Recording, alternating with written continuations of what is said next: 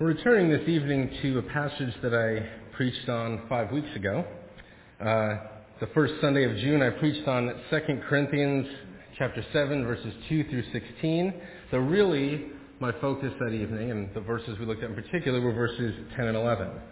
We looked at their discussion of the concept of godly grief versus worldly grief.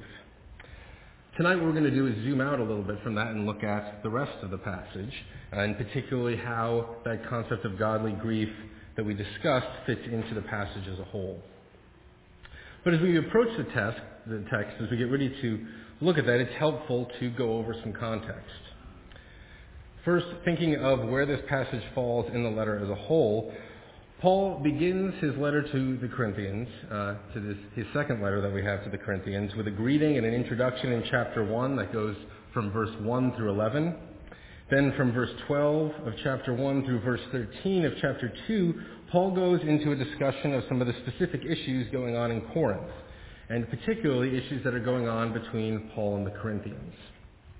In that section, Paul deals with the nature of his confrontation that he's had with the Corinthians, the problems that have come up, and the ways that he's had to address those with them.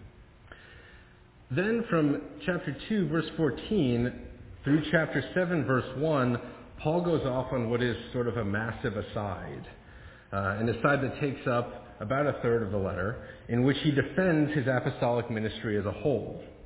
Uh, that defense of his ministry ends at the beginning of chapter 7. It ends right before the part where we're picking up tonight. And so in our text tonight, Paul's actually returning to the specific situation in Corinth. He's essentially picking up where he left off in chapter 2, verse 13. In terms of uh, my occasional series here on 2 Corinthians, that means that the text we're looking at tonight links up with the text that we looked at about two years ago uh, in a sermon in a sermon I preached in July of 2015 on redemptive confrontation, I've thought about it and I will forgive you if you don't remember all of the details and subpoints of that sermon exactly. It is worth noting, though, that our text tonight has a lot in common with that text, with the one that we looked at two years ago. But its emphasis is a little bit different. Paul's going back to the same issues, but he's talking about them from a different angle in the text that we looked at two years ago, he was bringing specifically out the nature of the conflict that he was having with the Corinthians. Here in chapter 7, I think his focus shifts from the nature of their conflict to the nature of their relationship. And so whereas we looked at redemptive conflict and confrontation at that point, tonight we're considering redemptive relationships. So that's where our text falls tonight in the letter as a whole. We need a little bit more context than that before we get to it, though. We also need the historical context of what's really going on in the events that Paul's talking about. Paul in our text tonight is discussing an issue that came up in Corinth at his last visit and the events that then unfolded afterwards.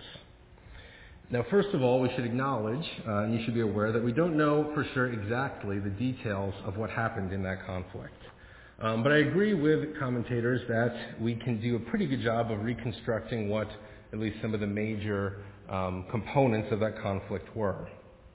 Commentator Paul Barnett argues that what happened was that there was a man in, in the Corinthian church, a man who's not named in any of the letters that we have, but a man who wronged Paul in some significant way, likely by publicly opposing his authority or somehow working to thwart Paul's attempts to minister in Corinth. It's likely it might have had to do with Paul's attempts to bring reform to some of the areas of sin that were going on in Corinth. So this man was opposing that, and while it doesn't seem from the comments that Paul makes that the majority of the Christians in Corinth were supporting this individual who opposed Paul, it also seems fairly clear that they weren't doing anything to oppose him either. They weren't doing anything to defend Paul or come to his aid or really to show him any kind of particular deference or even loyalty as an apostle of Christ. And instead, they allowed this man who was opposing Paul to continue in the church in good standing, while Paul felt that the pressure was so great that he had to actually withdraw from the church and respond by letter. Paul saw this lack of loyalty and allegiance not just as a personal issue between him and the Corinthians, but as a, spirit, a serious spiritual threat to the church in Corinth, as they were essentially refusing to submit to one of Christ's apostles and refusing to stand up for Christ's apostle and even God's law. And so in response, Paul sends the Corinthians what he calls a severe letter. A letter that's lost to us now, but that called the Corinthian Christians to repent. Paul sent Titus to deliver that letter, and then Paul had to wait and see what the Corinthians would do in response.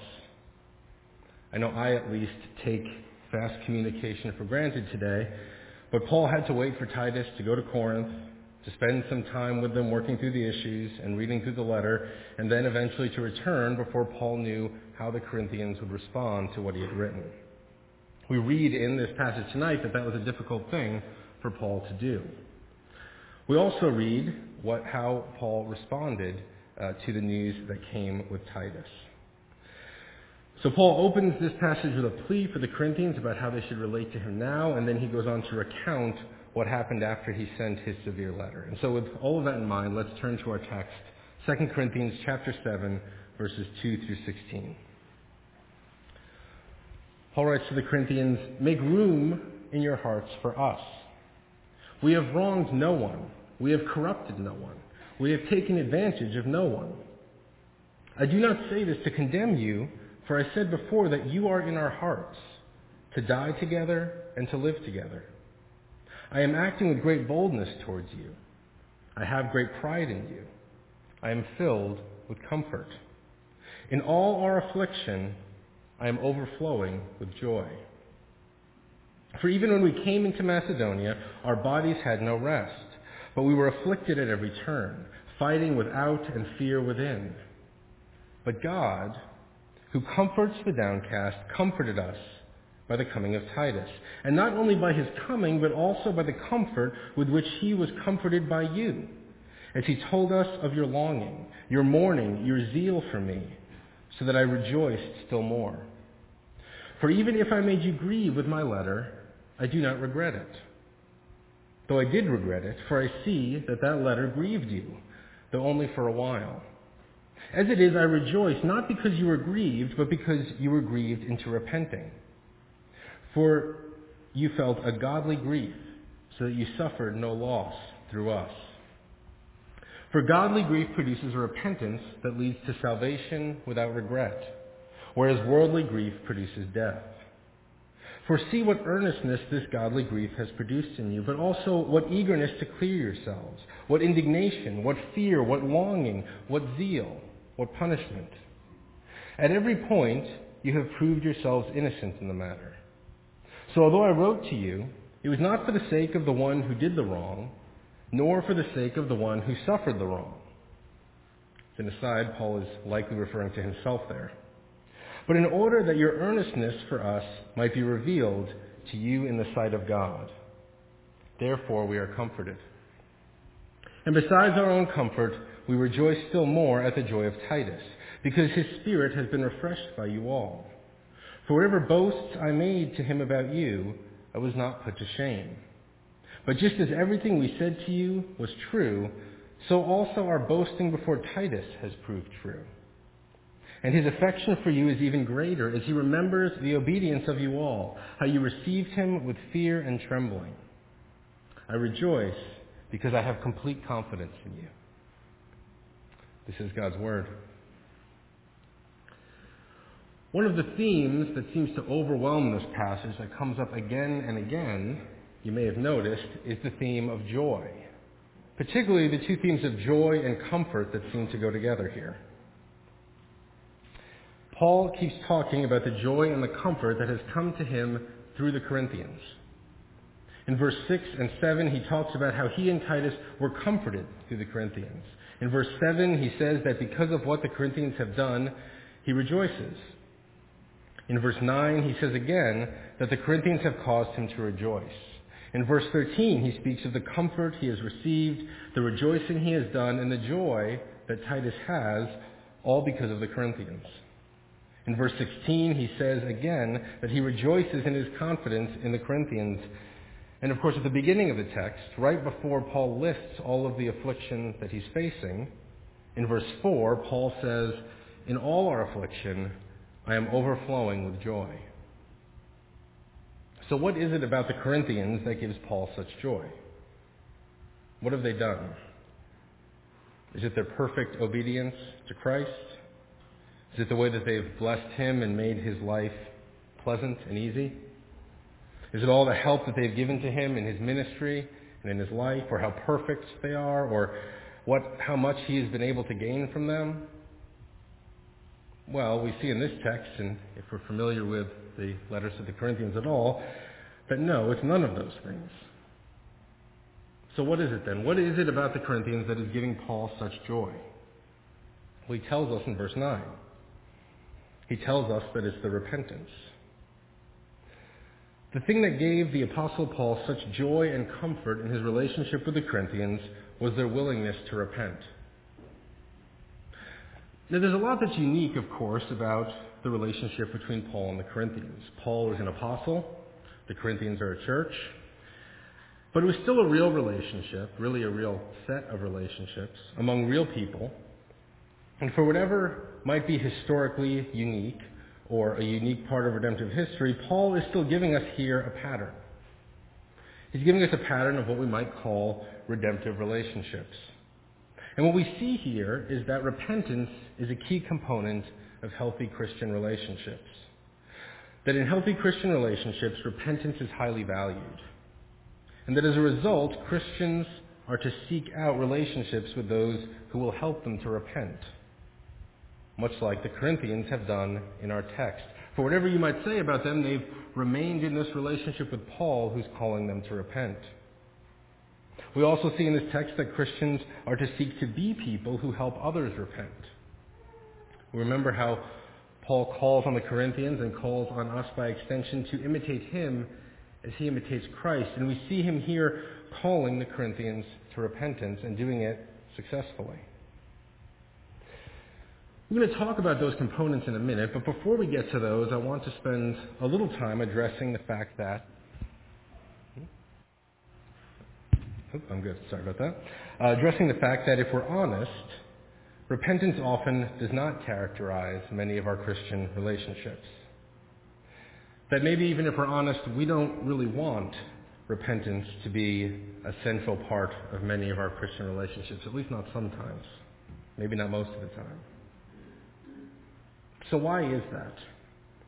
Why aren't more of our Christian relationships characterized by repentance? Why isn't that something that we look for, that we expect, that we think of as a staple of our friendships and other important relationships? I think there's two main reasons. One is that many of us are shaped by, uh, whether we want to be shaped or not, we still find ourselves shaped by our culture. Particularly our culture's value of what R.R. Reno has called non-judgmentalism. Reno argues that while there has been a tendency for Christians to say that our culture believes in moral relativism, that's not really accurate. There are few people, he points out, who are out there actually claiming that there are no moral realities. Reno puts it like this. He says, the sort of person inclined to say that morality is a psychological projection of the superego, or a patriarchal social construct, or the upshot of evolution, is also likely to affirm an extensive menu of human rights, suggesting less a rejection of moral truth than a shift in its focus. Reno then suggests the term to describe this as non-judgmentalism, which he says is like market deregulation only in the moral sphere, and which results, he says, in the reality that we find it difficult to critique anyone's personal behavior in specifically moral terms. Charles Murray describes the same phenomenon by labeling the moral code of many in our culture as the code of ecumenical niceness. Now, if you're here tonight and you're not a Christian, maybe you would agree with this code of non-judgmentalism. After all, as is commonly asked, is it really our place to tell another person what they're doing is wrong? Isn't it arrogant of us to tell someone to turn away from their actions or, in the Bible's words, to repent of their sins? Isn't it better, on the whole, to be non-judgmental, to let those we are close to live their own lives, to mind our own business, essentially? Now, if you're a Christian, maybe you wouldn't explicitly agree with the ethic of non-judgmentalness, with the code of ecumenical niceness. But if you think about how you interact with other Christians, even with those who are close to you, is it not actually this code that you operate on most of the time? Or at least some of the time, even if you would never affirm it out loud. Often, I think, whether we think about it or not, this is how we interact with each other. In any case, what is wrong with non-judgmentalism? Well, as I often find, uh, Tim Keller is helpful in giving an answer to this question. He points out that what might really be at the root of the issue here is a difference in perspective on how much impact a morally objectionable course might have on a person, particularly in terms of how we think about the lifespan of a human being.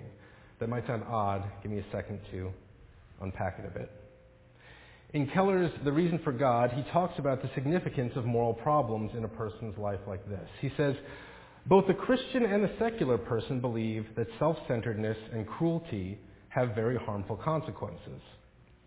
Because Christians believe souls don't die, they also believe that moral and spiritual errors affect the soul forever. Liberal secular persons also believe that there are terrible moral and spiritual errors, such as exploitation and oppression. But since they don't believe in an afterlife, they don't think the consequences of wrongdoing go on into eternity. Because Christians think wrongdoing has infinitely more long-term consequences than secular people do, does that mean they are somehow narrower? Keller's answer, of course, is no. In this context, he's actually talking about the doctrine of hell, but what he says here applies to how we think about the sin or moral errors of others as well, and how we should respond. Because it brings out the fact that if a human being only exists for a few decades, then there are ways in which non-judgmentalism sort of makes sense. Sure, moral defects or moral errors, sins as we call them, might negatively affect a person, but if a human being only follows that path for a few decades, maybe the consequences won't be that bad in the end. Maybe it's not actually worth bringing up. Maybe we should just leave it alone. Reminded me of a scene I saw growing up from the television show The Simpsons. It's a scene where Homer Simpson, the father of the family, is suddenly, sort of out of nowhere, attacked by a bear. A big angry bear appears, knocks him to the ground, and then towers over him and angrily growls. And Homer realizes at that point that his situation is not good. And he clutches his head and blurts out the obvious, yelling, I'm going to be killed by a bear. And then he stops, and he shrugs, and he says, Well, I guess I don't need to worry anymore about the dangers of smoking. And he pulls out something to smoke, leans back, and begins to puff away before the bear strikes him again. If you're about to be killed by a bear, you don't really need to worry about the dangers of smoking. And if you're going to cease to exist when you die in a few decades, you probably don't need to worry about the dangers of sin or moral failure. At least not what we might call ordinary sins or moral failures. Not those sins where, as people often say, they're not really hurting anyone else. In both cases, whether smoking in front of an angry bear or sinning before you cease to exist at death, in both cases you'll really cease to be around to see the consequences of those actions. It doesn't seem to really matter. But if you're not about to be killed by a bear, if you hope for many, many years of life, then you do need to at least consider the health effects of smoking. And maybe if someone you love begins to smoke heavily all of the time, you might have good reason to say something to them about it. And in the same way, if a human being will exist forever, then you do need to consider the long-term effects of sin and moral failure on the human soul. And if someone you love is heading down a morally dangerous path, you may need to say something to them. You may need to call them to repent, to turn from the path that they're on. Because while a self-centered or morally declining path may lead to only some problems in 30 or 40 or even 60 years, what kind of problems, we might wonder, will that same path lead to in a thousand years? Or a million years? Or a billion years? If the human soul goes on forever, those are the kinds of questions we would need to ask. And so while non-judgmentalism might be the dominant moral code of our culture, while it might far too often be the functional code that many of us as Christians even adopt. It depends on a metaphysical claim that humans cease to exist at death. Because only then is it unnecessary to call those we love to repentance. If we love someone and if we believe that their sin will lead to eternal consequences, then non-judgmentalism is no longer an option. Non-judgmentalism either requires us to deny the eternal nature of a human being or to cease loving people. So we sometimes avoid cultivating repentance in our relationships because of an ethic, or at least a pattern in our lives of non-judgmentalism.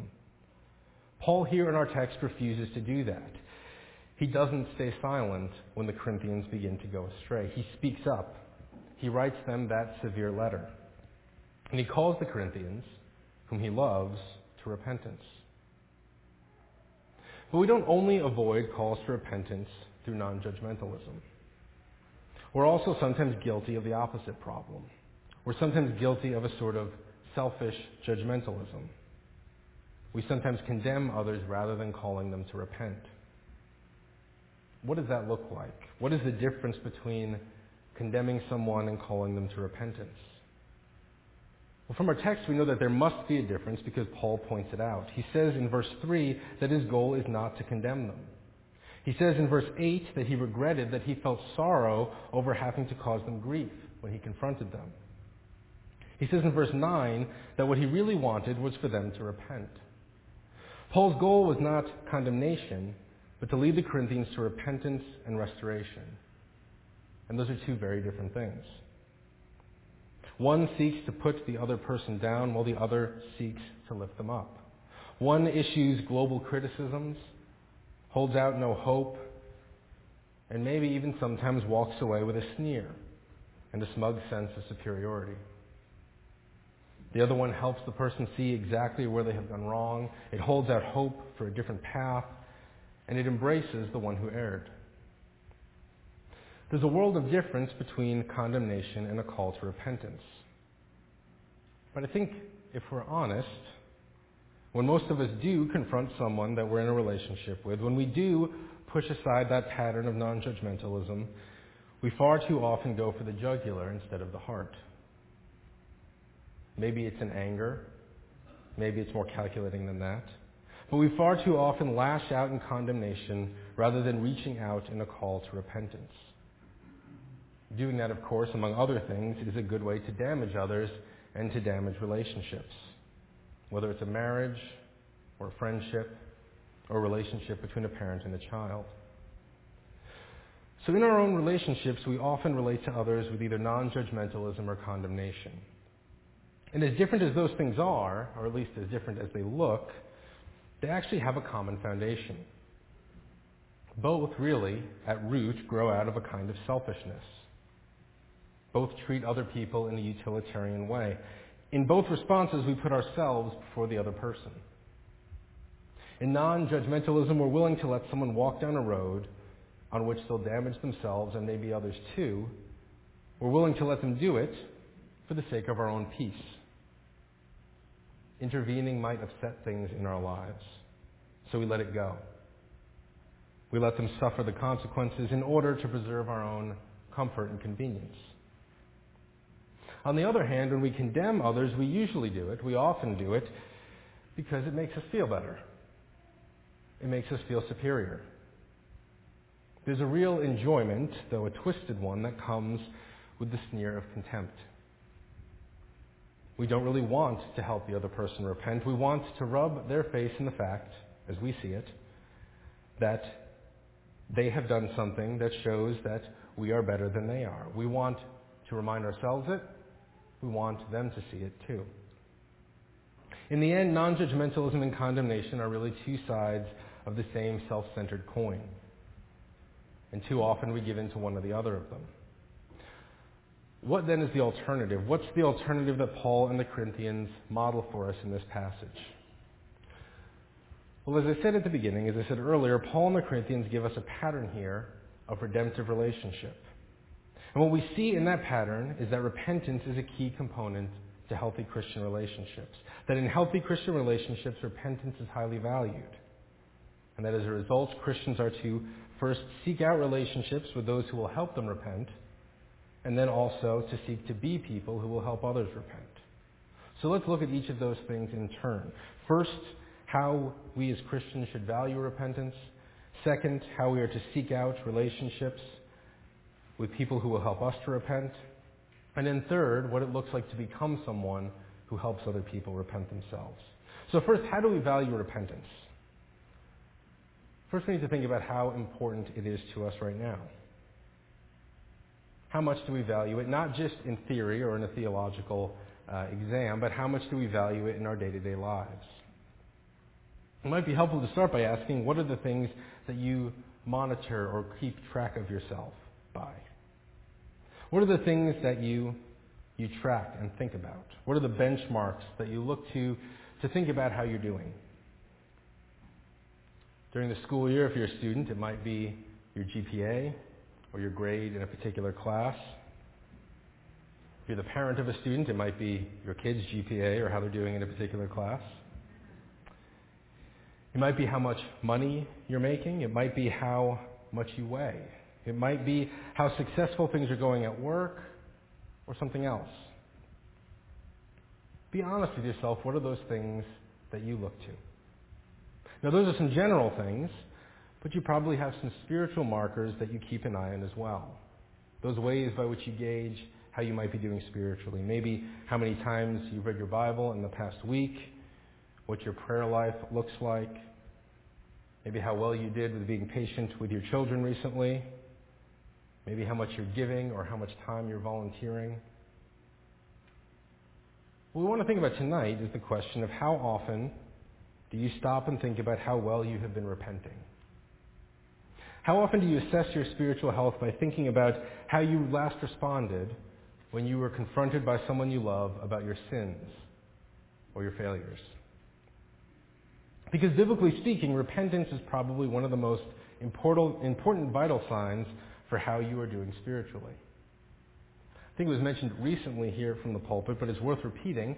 Martin Luther's first point in his 95 Theses was when our Lord and Master Jesus Christ said, Repent, in Matthew 4:17, he willed the entire life of believers to be one of repentance. Luther knew that our lives were to be characterized by repentance, not just at the beginning, but over and over again. That the pattern of repentance was to be as much a pattern of our lives as eating, or sleeping, or breathing. And as we think about that, we should ask again what we mean by repentance.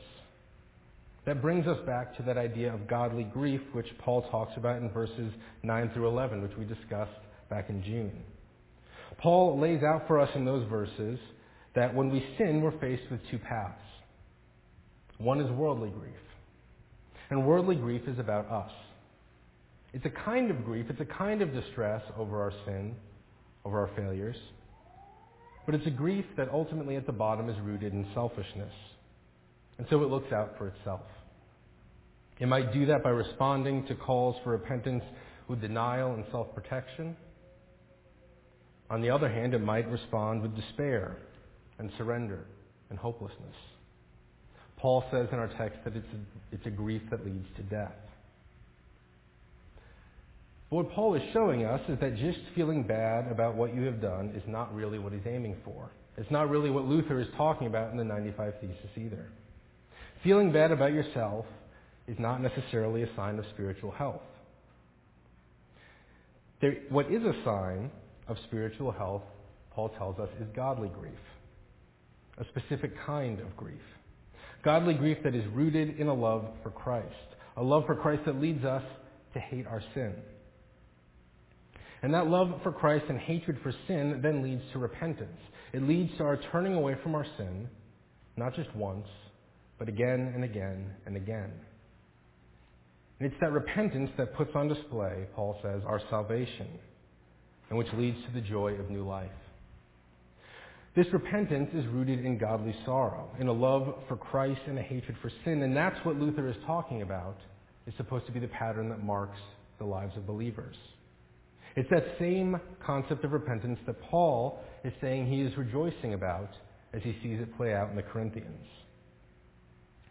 This kind of repentance is the spiritual vital sign that we should value.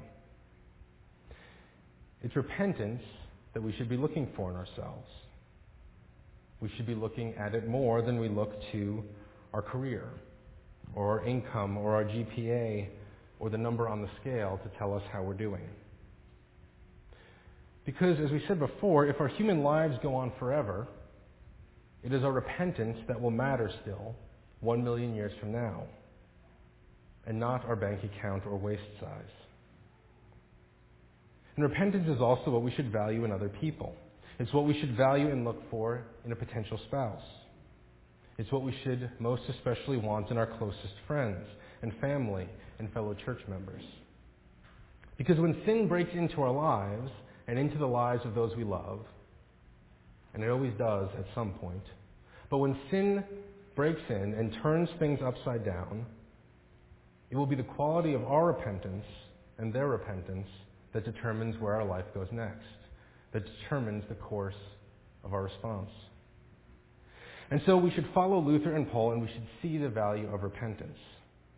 And if we do that, that leads then to our second point. If we do see the value of repentance, then we should also see the value of having people in our lives who help us to repent. It's sort of obvious, right? If you value money, then you value having people in your life who will help you get more money. If you value popularity, you value people who will help you become more popular. If you value power, again, you value those who will help you gain power. And if you value repentance, you will value people in your life who help you to repent. So, how much do we actually value those who lovingly call us to repentance, especially in those moments when they're doing it? How much do we value those people that God has placed in our life when they're calling us to that? The answer to that question gives us a pretty good indicator of how much we actually value repentance itself. But if we know that repentance is important, we also need to know that we need help in our relationships to pursue repentance and should be looking out for those who will provide that. Now, this doesn't mean, of course, that we need people who just really enjoy rebuking other people. It also doesn't mean that we need people who will just sort of offer us a vague, mushy kind of encouragement. We do need people who will call us out, but we need those to be people who don't enjoy having to call us out, just as Paul says he felt in verse 8. He didn't like what he had to do with the Corinthians one bit. And we need people who will encourage us, but we need people who are willing to lovingly wound us in the process. So do you have people like that in your life? Well, if not, the first thing that this text would bring to our attention is that you need some. And many of us avoid these people. Paul, in our text, has to nudge the Corinthians about that. You can take a look at verse 2. Paul writes, Make room in your hearts for us. We have wronged no one. We have corrupted no one. We have taken advantage of no one. One commentator points out that the implication Paul is making is that the Corinthians are tempted not to make room for Paul in their hearts after he's called them to repent. In fact, Paul points out that they're more likely to make room for others in their hearts. Paul, in 2 Corinthians, up to this point, has been warning the Corinthians about a number of people, particularly a man in Corinth who had wronged them, and then also false apostles who sought to corrupt and take advantage of them. As Paul lists those characteristics, it seems he's likely referring to those people. Paul is saying that the Corinthians have made room in their hearts for all of these other people, but they're tempted not to make room in their hearts for him. We're often more willing to make room in our lives for those who will selfishly not confront us for our sin, or even those who will take advantage of us at times, rather than for those who would lovingly call us to repentance. But despite that temptation, we also need to acknowledge that the Corinthians have made room for Paul. They did receive his severe letter. They repented. They reaffirmed their commitment to Paul. And so we're given a picture in their response that we need to do the same thing. If there's no one in your life whom you've given permission to call you to repentance, then you need to find someone. Someone who's wise, loving, and mature in their faith. and you need to give them permission to lovingly call you to repentance when you need it. Who might that be for you? It should probably be, probably be several people your spouse, a close Christian friend or mentor, maybe a parent. So, who might it be for you? Who knows you well enough to be able to do that well? And if you do have those people in your life, you need to stop and ask yourself how you often respond to them. Do you make room for them in your heart when they do exactly what they're supposed to do at times? Do you seek to respond faithfully when they faithfully call you to repentance? We see in verse 14 that Paul was able to assure Titus that the Corinthians would repent when they were confronted by him. Can the closest people in your life say the same thing about you? How do you hear those who call you to repentance? So we need to appreciate the value of repentance. We, and when we do, we see that we need to value those in our lives who would lovingly call us to repentance. Finally, the third thing that I want to look at is that we need to seek to become the type of people who would help others repent. If we need to learn to imitate the Corinthians, at least in this narrow particular way, but if we need to imitate this trait in the Corinthians, in how we value those who would call us to repent, then we need to learn to imitate Paul in being people who seek to help others repent. So what does that look like? As you begin to, to think about that question and try to answer it, I think it's helpful to be specific in your own mind. In the same way that you may have thought about those who might call you to repentance, who might you play that role for? Who might God be calling you to lovingly cultivate repentance in? It might be a friend, it might be in your children or in your spouse or in someone that you're mentoring. But try to think specifically about who that might be for you. And then as you hold that person in mind, I want to briefly consider seven things. They're short, I promise. Seven things that I think Paul shows us that we need to do to cultivate repentance in the lives of others. Let's look at them briefly.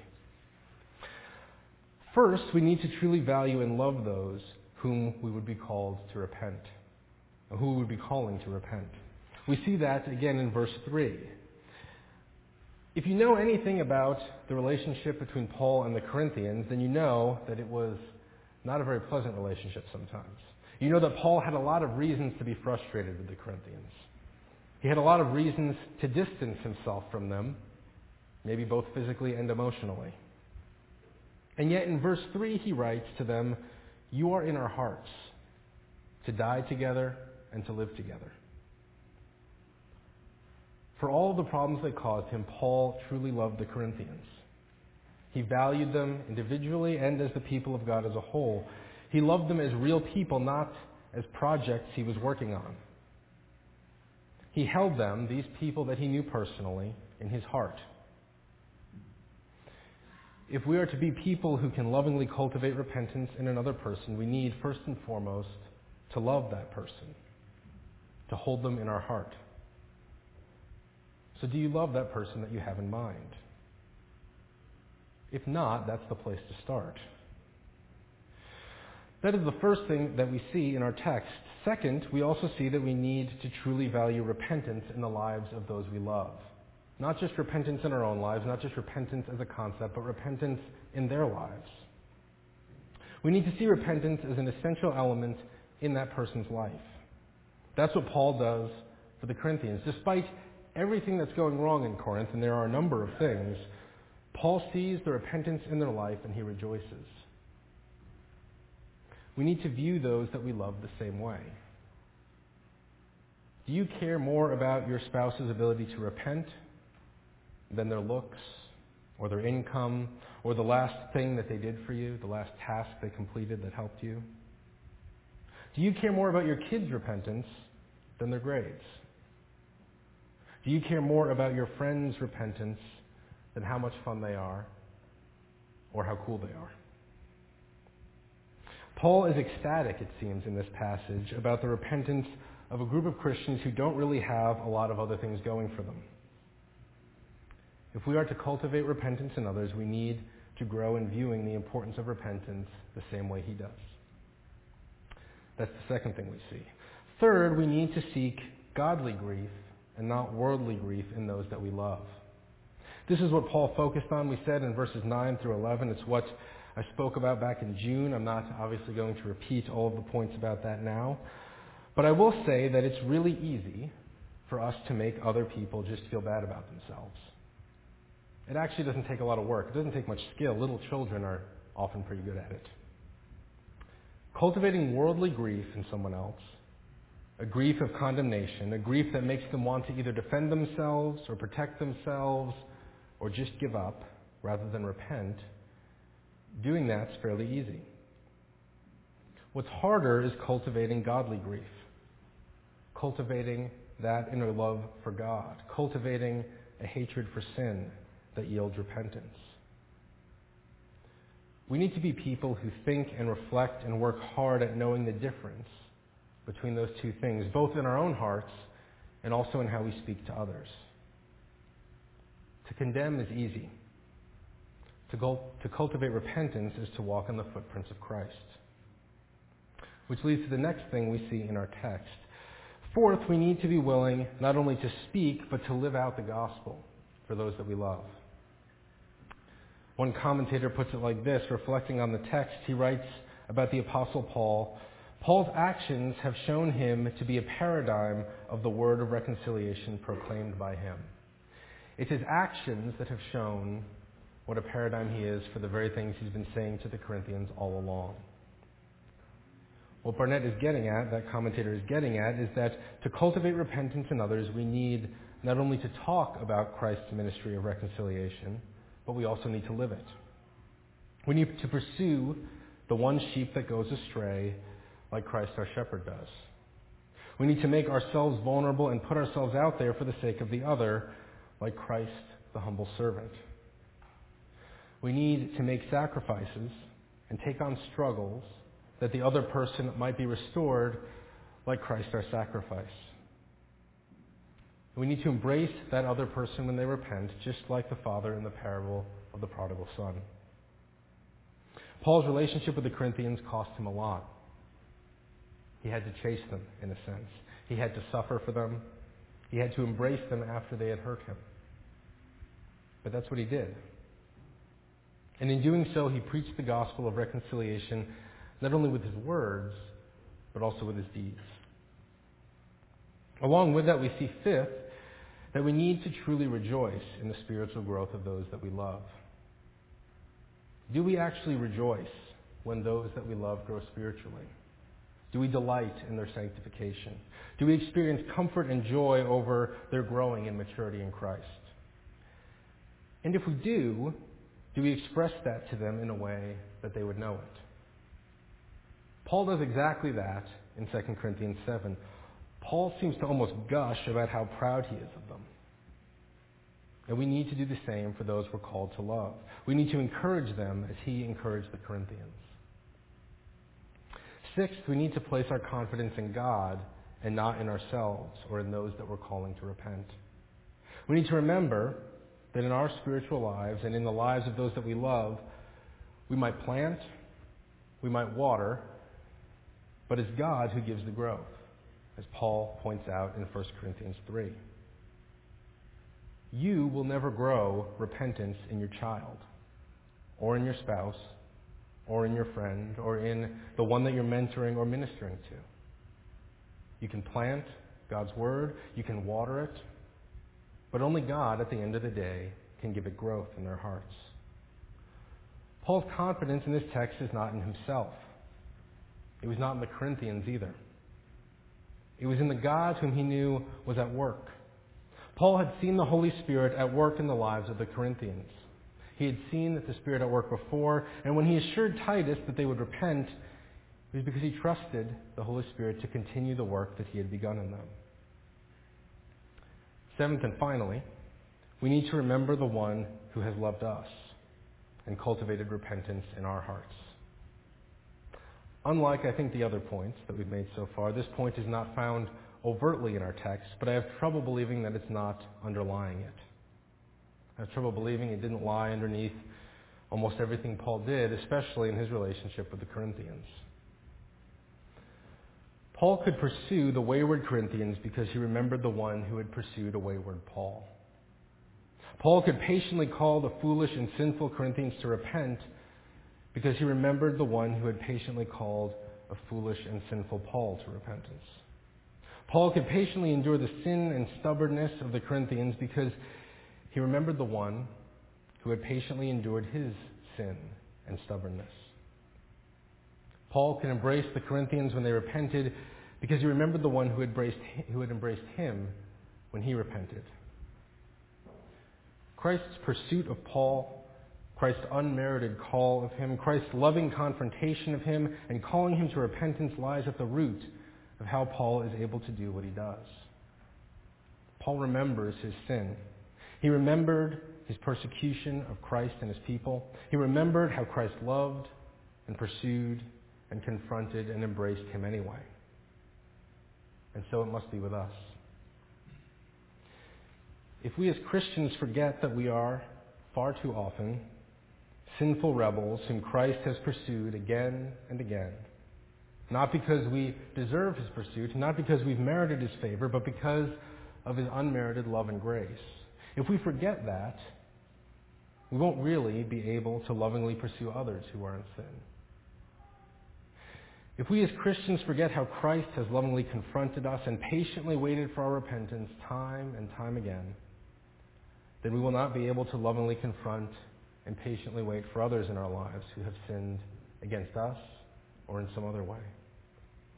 And if we as Christians forget how Christ has embraced us again and again when we have repented and returned to Him once more, time without number, it seems, then we will fail to truly embrace those who repent to us. Our ability to lovingly deal with others in their sin rests on our remembering how Christ has lovingly dealt with us. I think we see in this text between Paul and the Corinthians a beautiful thing. We see the beauty of repentance and restoration, but we don't just see it between Paul and the Corinthians. Really, ultimately, what we see is that dynamic going on between the Corinthians and God, with God using Paul as his instrument. So let us appreciate the beauty and centrality of repentance in the Christian life. Let us seek out those who will help us in our ongoing repentance. And remembering what Christ has done for us, let us, like Paul, seek to cultivate repentance in the lives of others. Amen.